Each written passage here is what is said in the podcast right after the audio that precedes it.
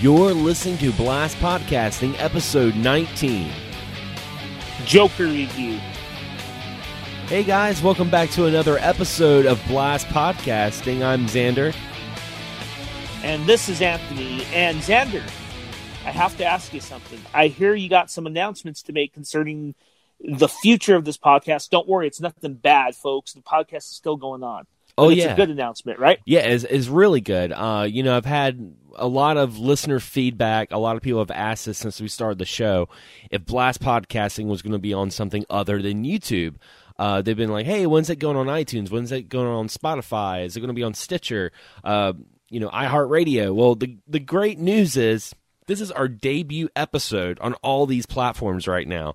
Uh, right now, I'm doing a platform called Launchpad DM, and I would say if you're starting a podcast, this is an excellent site to use as kind of like your hub RSS feed to spread your podcast through multiple platforms. And this is going to be our debut episode. So if you're new, a new listener and you're checking us out on Spotify or iTunes or iHeartRadio or Stitcher, uh, welcome to the show, guys. And if you want to listen to archived episodes, because this is this is episode 19, we have like 18 more episodes. If you want to check that out, you can check us out on our YouTube channels. That's uh, youtube.com/slash Xander Scullion and Anthony. Your YouTube.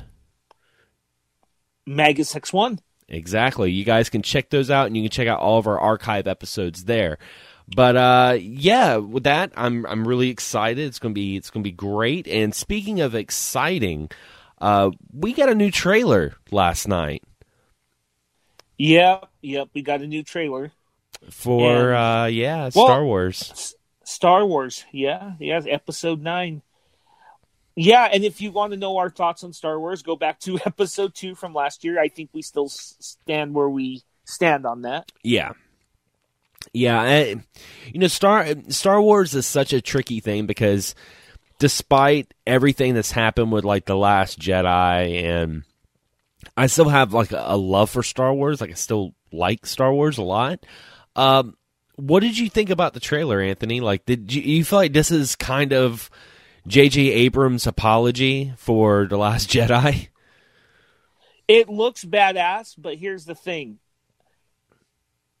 It's still fucking Disney, and I'm not the biggest fan of Disney to be honest, guys. Yeah, And that's the problem is it let's be honest, what the last Jedi trailer was that cool, yes, it was. but the movie not so much. I know I'm a sourpuss on Star on on Star Wars, but I just I mean there's some amazing fucking visuals in it and such. And yeah, uh, it's funny my friends and I I tell my friend uh cuz uh we went to go see what was it? We went to go see Jay and Silent Bob reboot hmm and which wasn't as bad as I thought it would be.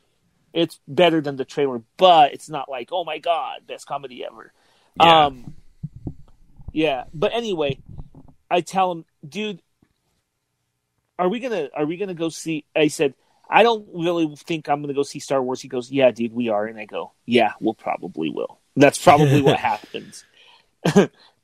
Yeah, I. so I, with I, that I'm- said, no, go ahead. oh, go ahead, Sam. I, I was about to say, yeah, Oh, I, I'm gonna. said- Oh, jeez.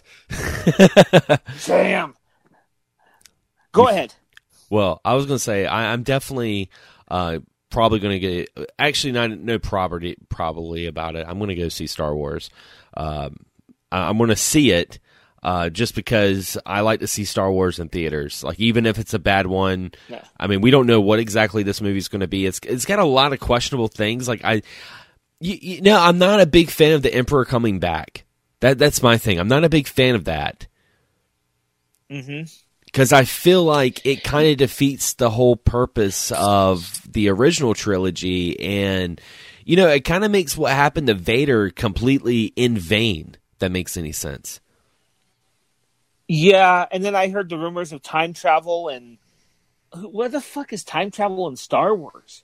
Yeah, I mean, Star Trek has time travel that works in it. They don't use it all the time, but they use it enough for it to be kind of a stable plot device they can use every now and then. But Star Wars, what the hell? yeah. I, I mean, I did see one thing that was kind of interesting and that was uh, in the trailer. It shows Kylo Ren and Rey destroying the statue, and everyone's talking about Rey holding on to this dagger. Uh, and the dagger, they're thinking that maybe uh, the dagger to Darth Mortis. And if that's the case, then that would explain C-3PO's kind of like goodbye to everyone and his red eyes. Because here's here's the thing: there's there's a little bit of a leak going on. Slight, maybe a spoiler. We don't know. People people are wrong about these theories, but uh, they're saying that C-3PO gets um, his memory wiped clean because they're using C3PO to kind of get into the Sith database with the Mortis dagger. Uh, how does that play into story? We're not sure, but I mean, it is kind of interesting that you know we saw in this trailer C3POs being like, "I'm looking at my friends for the last time," kind of thing, and then like in the other trailer, he's got like red eyes. You know, um, yeah and, and and also I'm like I'm still wondering what exactly is up with like the Sith Rey that we saw in the last trailer. Like they show a Sith Rey, and this one they don't show her. Uh, they're a little bit more apt about talking about Palpatine, even though they don't really show him. They showed a throne.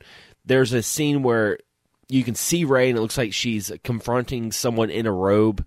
Uh, for a split second, some mm-hmm. people are saying that's Palpatine. Some people are saying it's like other things, but yeah, the whole thing with Palpatine coming back, like I said, overall, I feel like that makes Darth Vader's and Anakin saga like in vain. Because of course, we're gonna have bad guys in Star Wars. Like that's the drama. We're always yeah, gonna have to. Yeah, you're gonna always have bad guys. But the whole thing about you know the Last Jedi or Return of the Jedi, I should say the whole thing about Return of the Jedi was the return of Anakin Skywalker and defeating the Sith. You know, and this is like, yep. oh, well, yeah, yeah, we defeated him, but yeah, he's back. The, the problem with this new trilogy, Xander, I, I think you nailed it, is there's a sense of redundancy in this new trailer, in this new trilogy, my bad. And even with Last Jedi, you know, it was trying to be its its uh it was trying to be its Empire, right? Yeah. The, that's the problem. Say what you will about the prequels. At least the prequels had a very different plot than the original trilogy. Yeah. And they should have they should have made these movies vastly different and made new bad guys. Um in fact, you look at the expanded universe, which I know a little bit of about, a little bit about, and in the expanded universe, you know, there are the the republic was was reborn after the rebellion won. Mm-hmm. So that's a that's a development forward, and they were fi- the rebels were actually remnants of the empire. So they kind of switched roles and all that, and they introduced new characters. And as the books went along, they introduced a whole new b- group of villains. From what I heard, was these insect aliens that the Force didn't work on. Yeah. They were these insect aliens that were immune to the force. So I mean, they made all these, and they can manipulate the force against people. So they made all these new villains in this expanded universe, but these movie trilogies didn't do anything like that. Yeah, it's it, it it's weird because it's like Disney is definitely always been trying to play it safe. Uh, the Last Jedi, I think that was them at that point not playing it safe and trying to do their own thing. But the thing is, is they're doing their own thing and they had no idea what to do. Uh, because The Force Awakens, you know, looking back, I I don't like it as much as I did when I first saw it.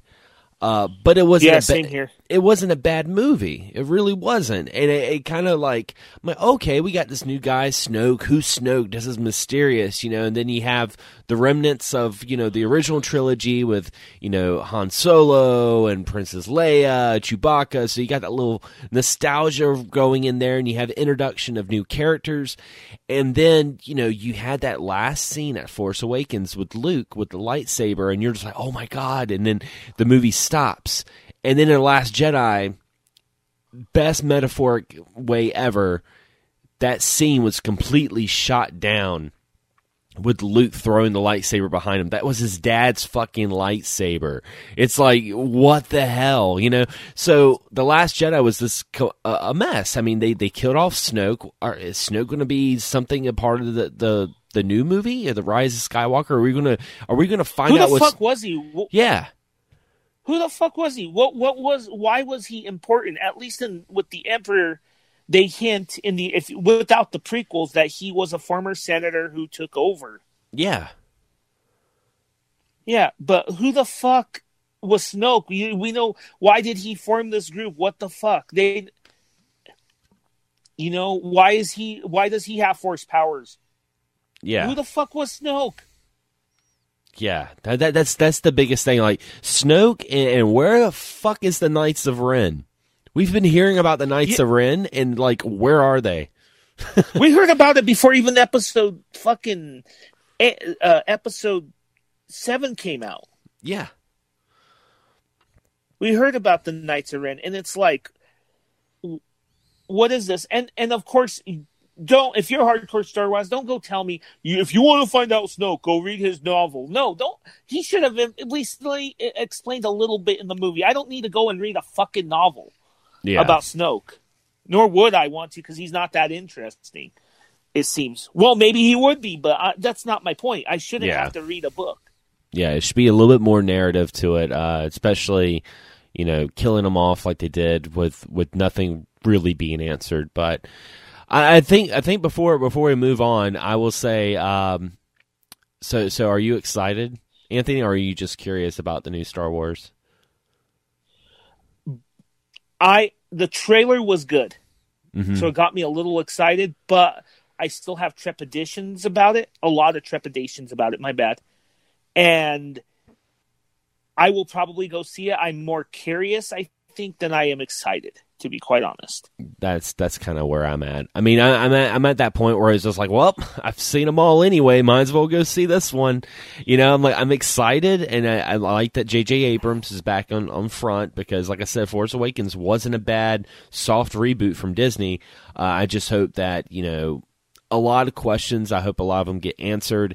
And if this is, you know, indeed the quote unquote last of the saga, I hope it has a good ending to it.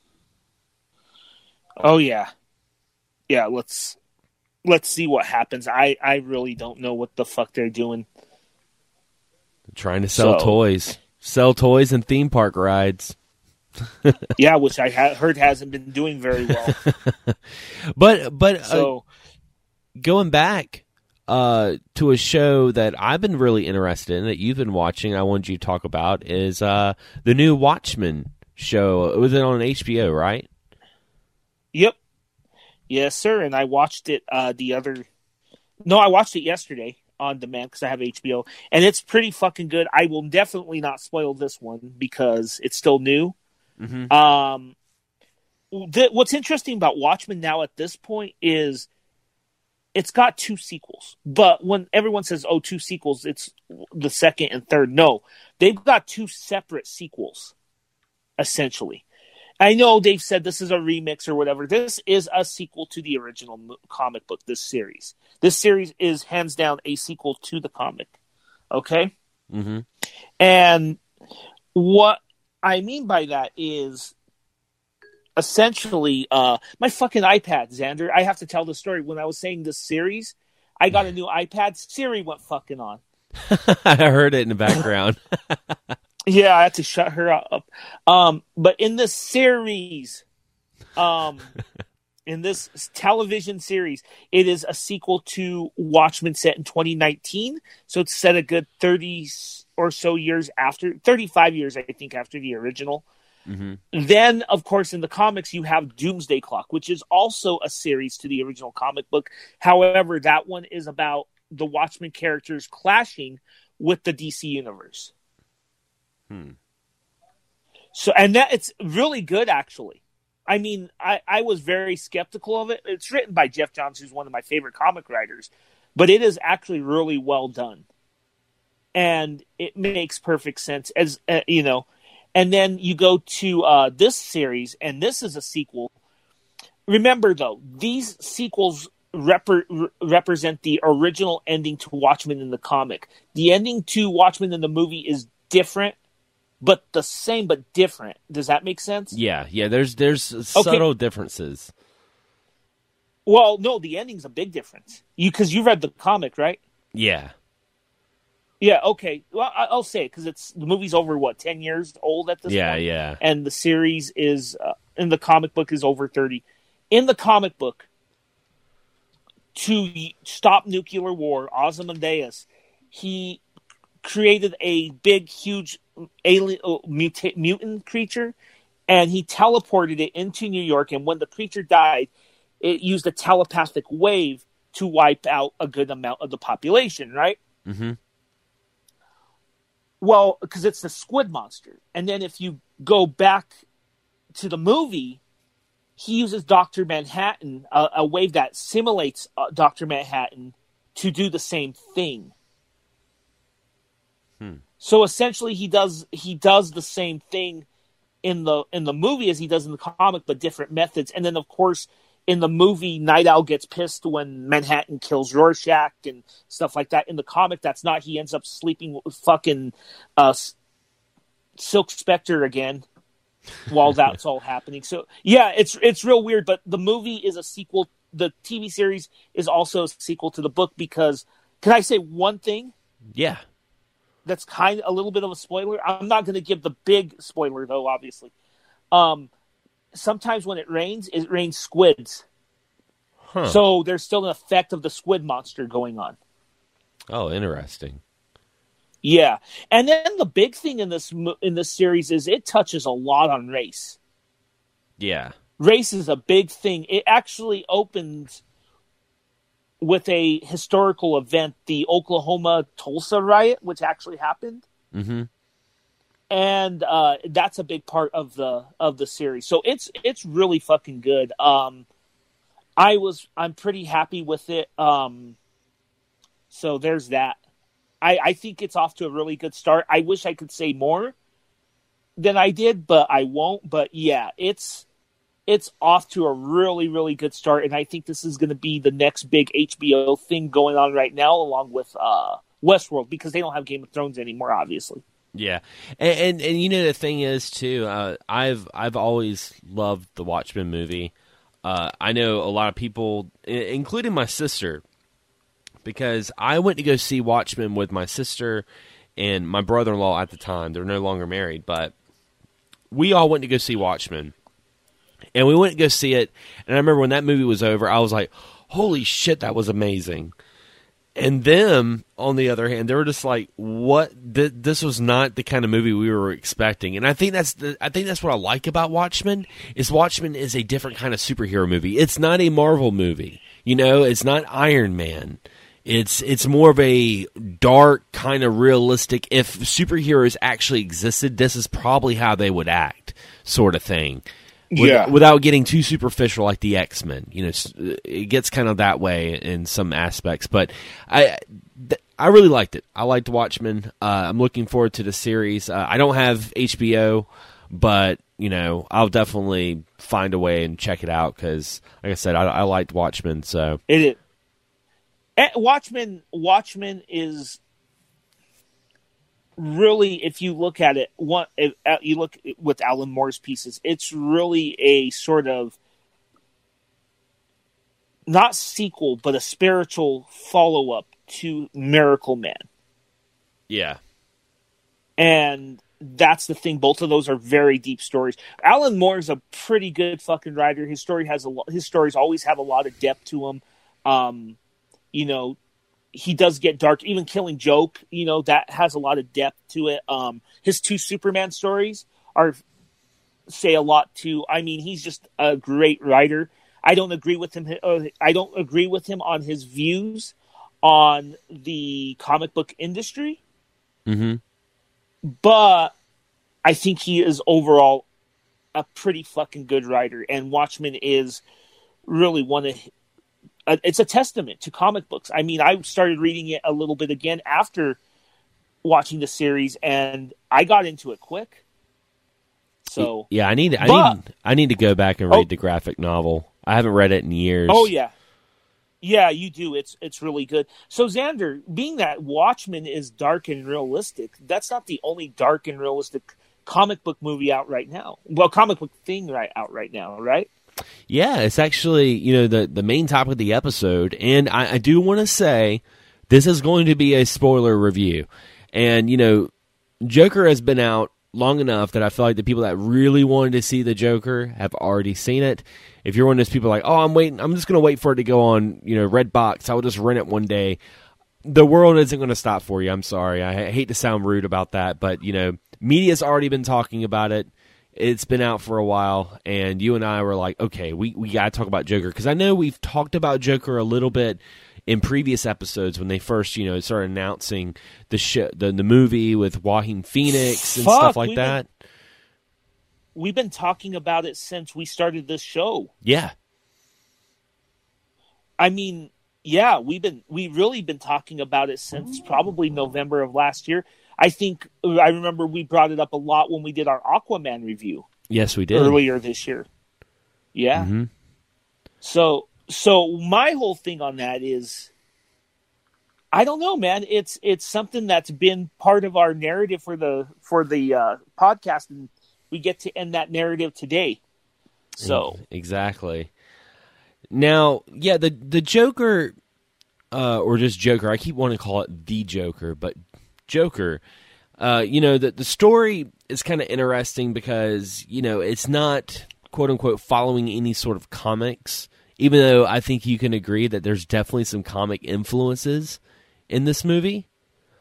Uh, you know, following yeah, following Arthur Fleck, who is you know this kind of uh, guy that's down on his luck, taking care of his mom. He's working, you know, a, a clown temp service. That's what it looked like to me. Like he was like working as a clown, but you know, beginning of the movie, you know, he's a sign guy, and then you know. At one point, he's you know inside of a children's hospital, and you know trying to make people laugh, and that, that's that's something else that he has some weird condition where it's an actual condition, uh, it's actually being looked at more. Like people are finding out more about that. There's a condition where you know people laugh, they can't control their laughter when they have a lot of anxiety or they're really upset. He has that, and um, a lot of people have been talking about how dark this movie is. I mean, how, how would you say, Anthony? Is it is it a pretty dark movie? Oh fuck yeah, it is, and that's why I loved it. I mean, look, we cannot put ourselves in a box with superhero movies, and I think that's what people have been trying to do to emulate the MCU. You cannot do that, and we need more films like this. And Logan Yeah, is another one, and I think. Yeah, we need films that really break it down. I think that's why, like the Watchmen TV series that we just talked about, is great, and why Joker is great. And yeah, Joker is a very complicated film too. It's it's it has a lot of red herrings in it Mhm. that really when they are revealed to be as red well, they has one big red herring.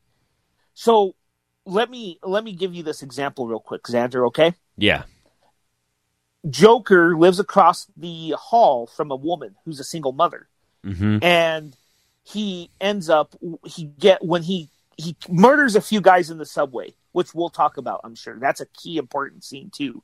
Yeah, and he gets confidence so he goes and he kisses her and they become a couple. And you see her with him in several situations like one out for a date one at a diner and then his mother is in the hospital and she's there waiting for him and it's all there. But then he goes into the apartment and it's tr- and she freaks out and it's revealed that his relationship with her was all in his fucking head. Yeah, which makes sense because i was like she seemed too one dimensional in those scenes hmm with him and i was wondering this guy is dejected by everybody why would she date him anyway and but it makes sense how they did that Yeah, because I mean, you think about it. Uh, you know, when they first encountered each other, they were in the elevator, and you know, she kind of did that whole like gun to her head, like blowing her brains out, like "Oh my god, kill me now!" Because the building's like put to shit. Because right now, in that movie, Gotham's on, like on a sanitation strike, so Gotham just looks like shit. There's like trash bags everywhere, like no one's picking up after themselves, and she's just like, "Oh my god, shoot me now!"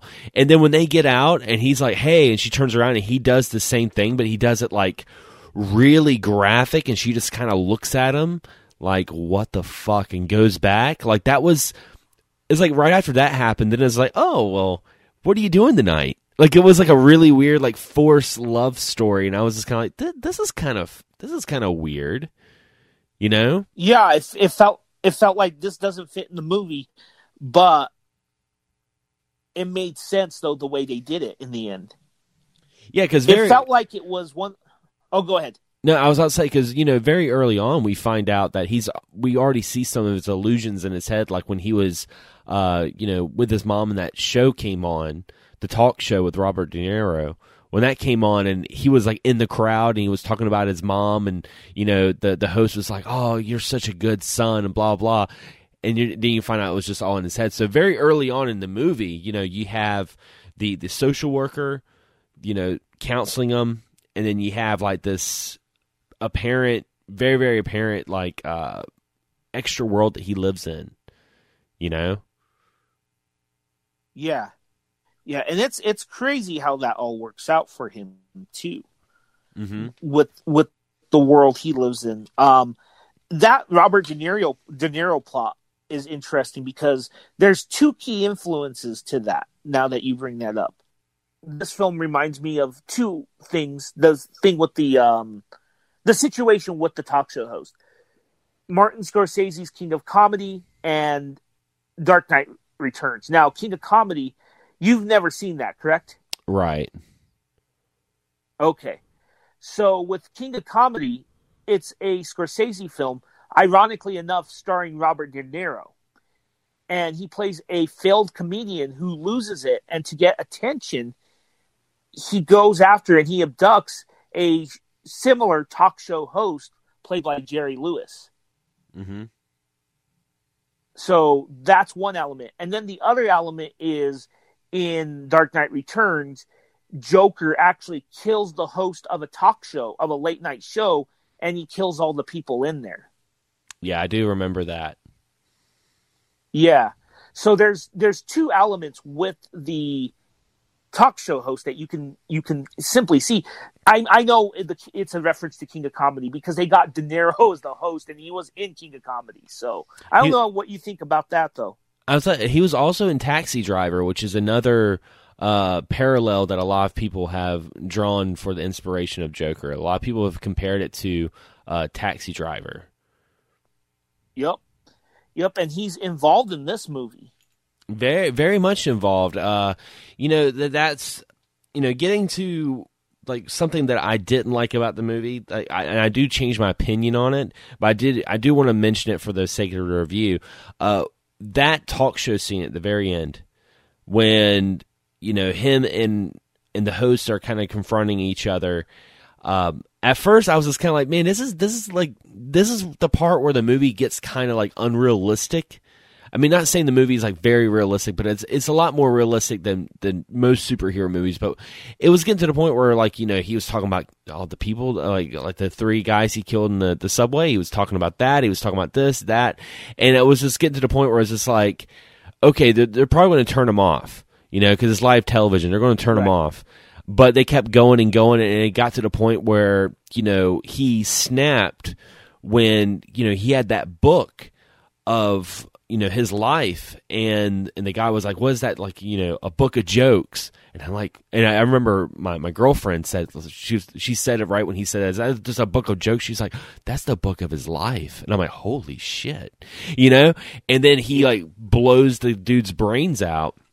And i was like this wouldn't happen. But then I I did remember something.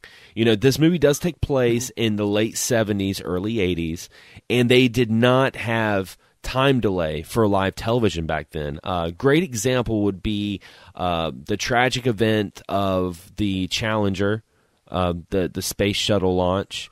Uh, you know, everyone saw what happened with that because there was no time delay. Yeah. Also, uh, the politician, I believe he was the treasurer, uh, Budd Dwyer, when he committed suicide yep, on live yep. television. that was also live on television because they didn't have time delay. So the more I thought about it, I was like, okay, well, or yeah. the Christine Chubbuck case. Yeah, I was like, okay, this this makes a little bit more sense. But when I first saw that, I was kind of like, what? No, no, no. You know.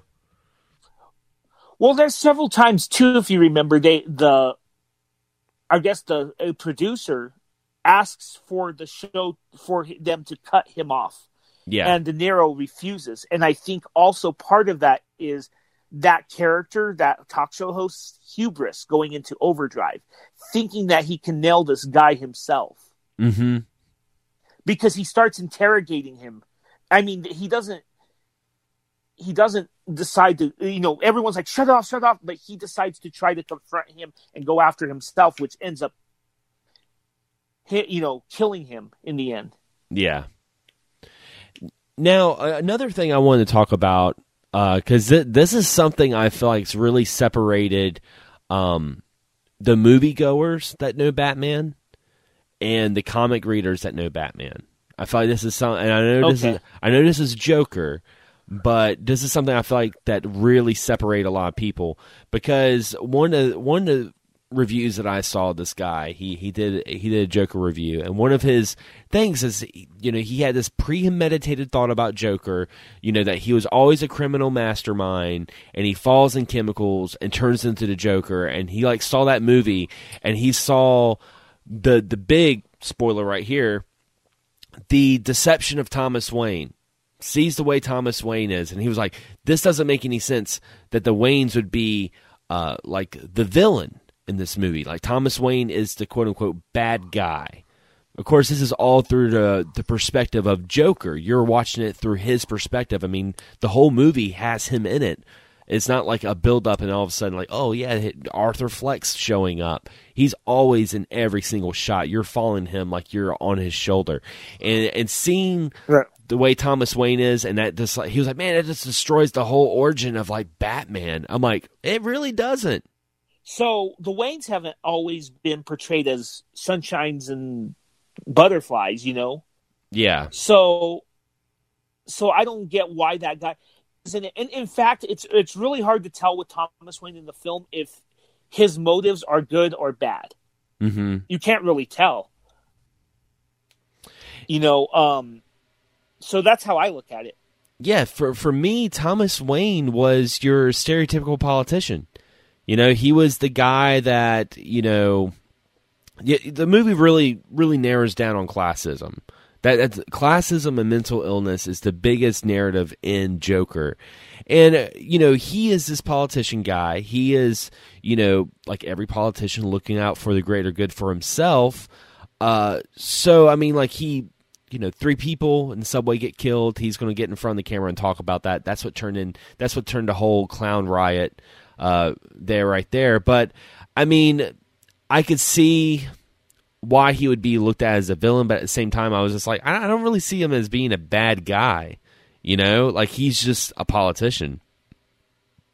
Yeah, exactly, exactly. That's a good point. That was a weird review too that you were telling me about. Yeah, it made it made no sense. It was almost like when the when the guy was doing the review, it was almost like he was expecting it to be based off Tim Burton's Batman. You know, because he was just like, what the fuck? yeah, because he was like, yeah, Joker's always been you know a criminal mastermind, and then he falls in the chemicals and turns into a criminal mastermind even more. And I'm just like, well, I mean, if you really look at it, the similarities between Joker and say the Killing Joke are are pretty parallel. You got a you got a failed comedian, and uh, you know he has one bad day. You know that was in Yep. this case, Arthur Fleck has one bad life. You know, finding out that his whole life's a lie from his mom that he took care of, and uh, you know, no longer getting medical assistance from the system because they're pulling funds out, and uh, at one point thought that Thomas Wayne was his dad because his mom was just completely loony and was like, "Oh, you're you're you know Thomas Wayne's son," and that's that's that was kind of it. You know, that's when he became Joker. He was no longer Arthur Fleck anymore. Yeah, pretty much. I agree with that. And you're absolutely right. This guy who says that Joker's a criminal mastermind, this is the thing with DC characters, and I've explained this to you, but I think it needs to be repeat saying. Marvel characters kind of remain a little bit more static than the DC characters. Not saying that there's anything wrong with that, right? Right. And I'm talking about comic books. Okay, that's just how Mar- Marvel works. DC, on the other hand, they they go through reboots and, and changes, and of Joker like Batman have existed. the insane Joker is a more modern interpretation, I would say. Going back to not really more modern. Dark Knight Returns, they still say it's modern era comic. That comic's over thirty years ago. It's not modern, guys. Um, but that interpretation of Joker, I think they also borrowed elements from because that Joker's purely insane. Um, but yeah, he's not the guy who just falls into the chemical vat all the time. Yeah. You know? And there's no defining origin for the Joker. The Joker even says in the Killing Joke, which does have an origin. He says, "If I had an or a bat, if I had a origin, I would be multiple choice." Exactly. Do you remember that line? Exactly, and even that goes back to like the Dark Knight. You know, Heath Ledger's Joker. He tells three different stories about how he got the scars. Exactly. You know, uh, and which I know you're not a big fan of that Joker, right? Yeah, yeah. I'm. You know, here's here's the thing. Like, and, and I'll get a lot of flack for this, but uh, I know a lot of people they they don't want to compare Heath Ledger to Joaquin Phoenix's Joker, or they don't want to compare it. Uh, but I I think Joaquin Phoenix like nailed it as a Joker compared to like Heath Ledger. Like I liked I liked Joaquin Phoenix a lot more than Heath Ledger's Joker because Heath Ledger's Joker was like pure anarchy, uh, hired hand. You know, if you do something good, don't do it for free. You know, kind of guy, very sinister.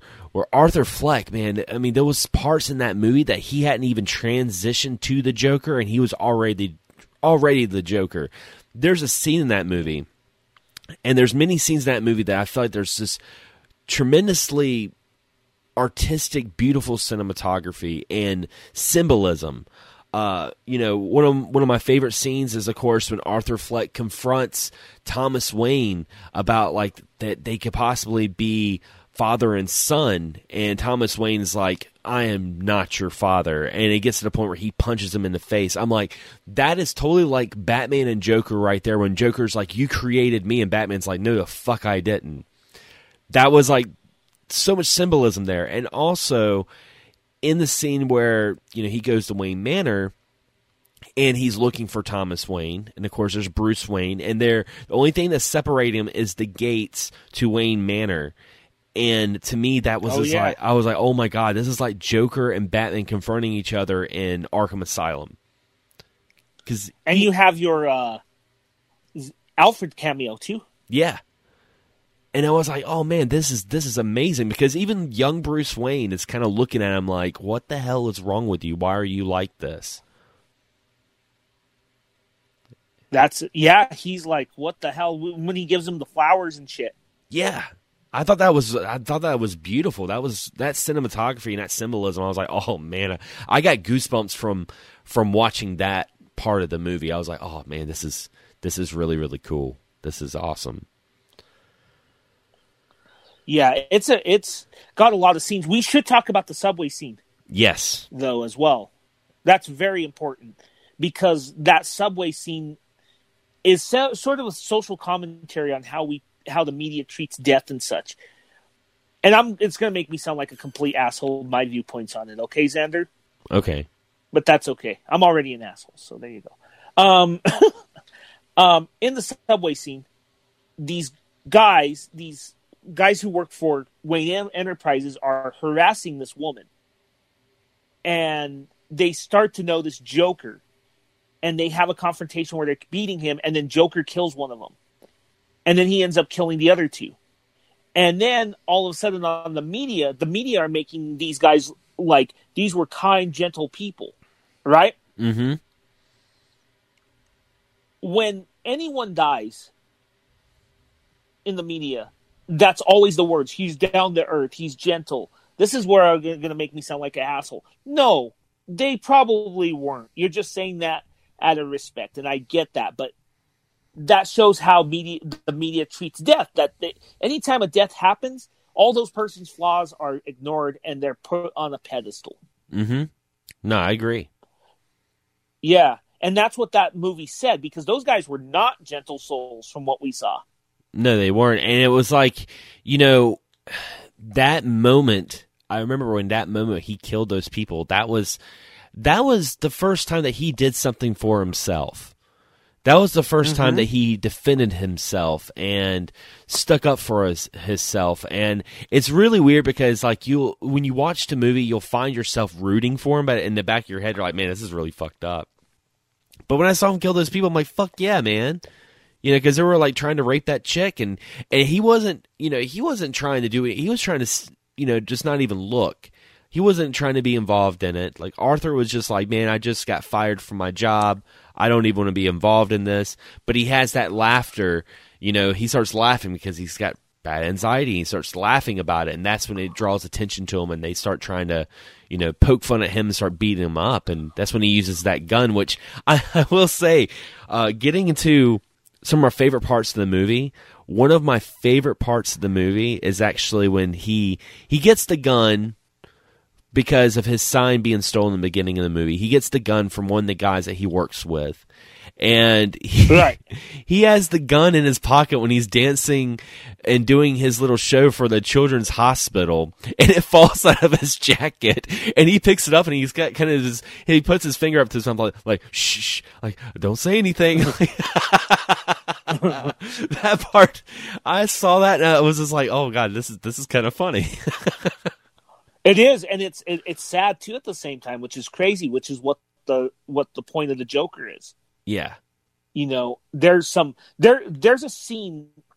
I got a little pissed off because of the audience, but not the movie itself, but with the way the audience reacts. There's a scene where I agree with you that your scene was funny, but there's a scene where the guy who gives Joker the gun, Joker kills him.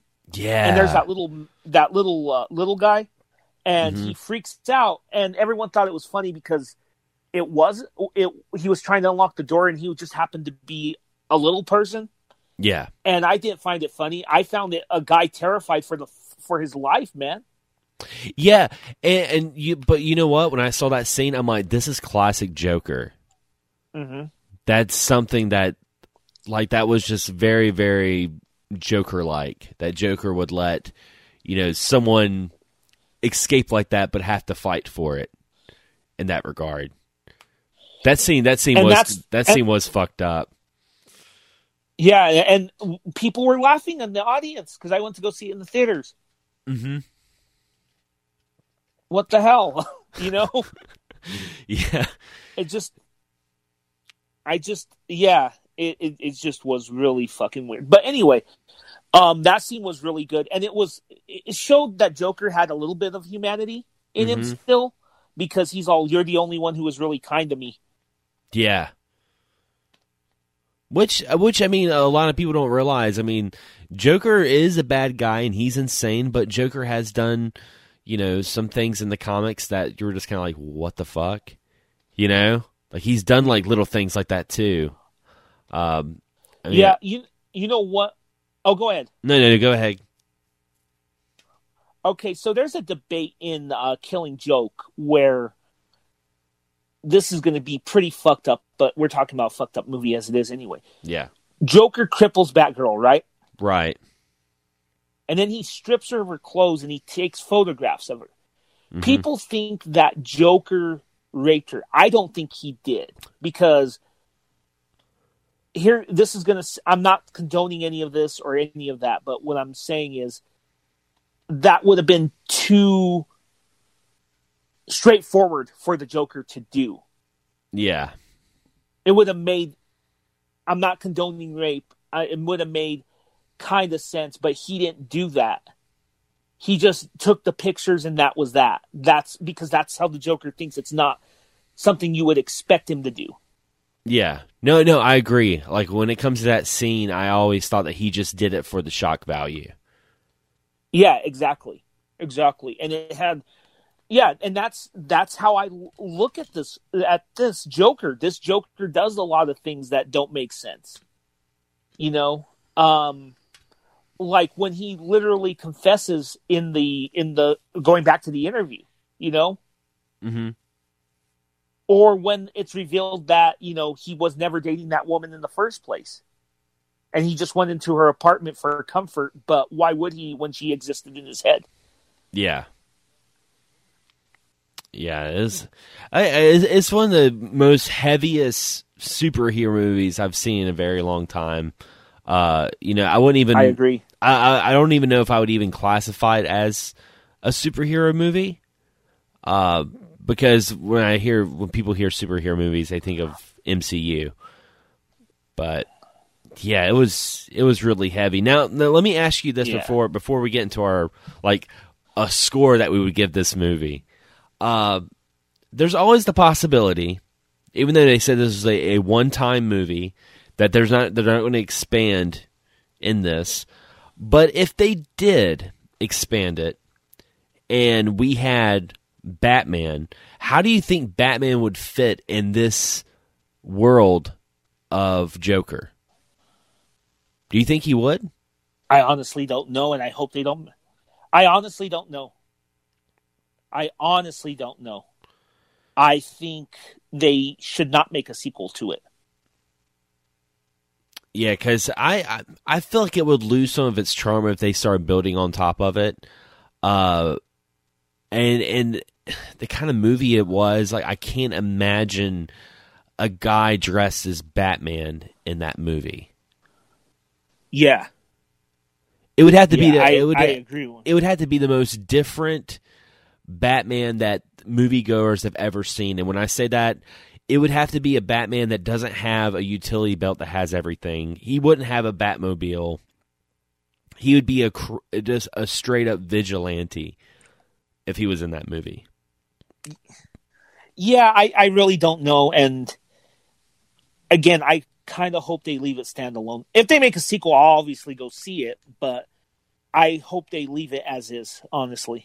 It's a character study of a comic book villain, Mhm. and that's what it should be. And what the movie should do is not necessarily be part of any connected universe, but enhance your exploration of this complex character as is. You know, when Yeah. you go explore other Joker shows, you should think about this film and see not necessarily that other Joker's origin, but just to see how it can tie into elements of that character's mental process. Yeah. Yeah, because I mean, I definitely don't. I mean, obviously, it's not going to be connected to the new uh, Batman movie that's coming out. That's going to be completely different. Uh, and we haven't really heard too much about that, uh, other than We got Riddler. oh yeah, yeah, that's right. And I believe Catwoman too. I think Catwoman got confirmed. I think it's uh, Lenny Kravitz's daughter. Oh, okay. Yeah, I heard about that. but yeah, I'm, I'm wondering what exactly what that movie's going to be about. I I was telling a uh, I was telling a customer at my job uh, we were talking about comic book movies, and I, I tell him, and I stand by this. I'm always nervous when there's a new superhero movie coming out and they have a bunch of villains. That always makes me nervous. Well, with Catwoman, that's a whole different beast. She, Oh, yeah, she yeah. can alternate. Yeah, but they only have Riddler so far, so we'll see. Yeah, because I mean that that's that's my thing. Like Cat Catwoman's an exception because she's a wild card. You know, she's she's Yeah, she's a wild card, but and that's the reason why you know Batman Returns worked out so good. You know, and they had Penguin and Catwoman. It worked out because she was kind of like the anti-hero in certain aspects, but she still gave Batman some some problems. But you know, when you have like Two Face, the Riddler, and then like you know Batman and Robin had you know Bane, Poison Ivy, Mister Freeze. You know, and Spider Man Three had you know Hobgoblin, Sandman, Venom. You know, it's just it gets too much. It's way too much. yeah, I agree. I agree one hundred percent with that. So wrap, wrapping up the show, Anthony, what what would you give Joker? Like, what score would you give it? Like a one out of ten? A ten, I think. I don't see any flaws in that movie myself. Yeah, same. At first, you know, I thought the the the last scene with the talk show, I thought that was going to be kind of, like it took me a while, and I'm glad we kind of waited before we made this podcast talking about it because at first I, I was like, that's what gives it a nine. I was just like, because that's just that just wouldn't actually happen. That's just that make. I felt like it took the because the movie isn't that realistic, but it took what realism it had and kind of made it more Hollywood at that point. But then I thought, started really thinking about. it. I'm like, oh no, that that actually makes sense. So yeah, I definitely give it a ten. Yeah, yeah, great movie. If you haven't seen it and you decide to spoil it yourself, go see it because this is what I believe with spoilers. Even if you spoil yourself on the movie, it's not the same as watching it. Yeah, we we talked about this movie for you know o- almost an hour. We talked about it, but even like the stuff that you and I have talked about, I'm like thinking about it in my head, and it's still not doing the movie justice. There's still so many elements to this movie that I feel like that if you haven't seen it and you already know about it, like oh, I already knew about the scene, I already know about that, you need to go see it because it's definitely, in my opinion, it's one of the best movies we've had in a very long time when it comes to just Agreed. modern cinema. It, it's it's that good. Yeah, and it's I'm surprised that it made as much money because the move the co- superhero co- uh, audience uh, is not they like dumb fun. This is not dumb fun. Although there were controversies around it, I guess so. I believe a lot of controversy was uh, built up pu- uh, publicity, though. I really do. Yeah.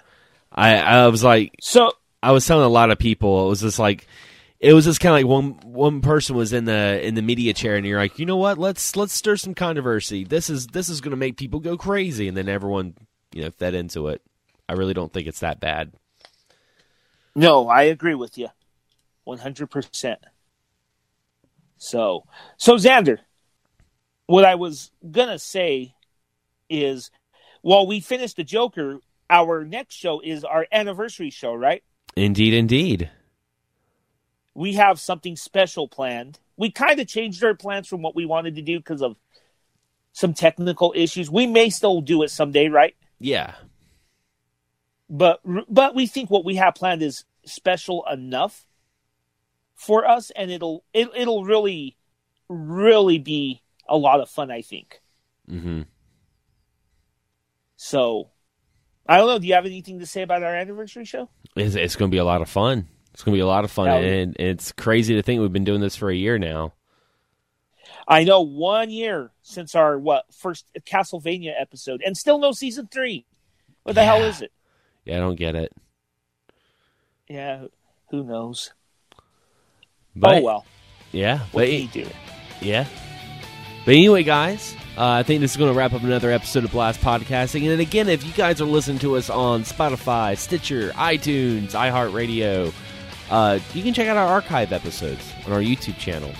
And I'll have all that in the link in the description below to this uh, episode. And as always, guys, thanks for listening, and we'll be blasting off to the next episode.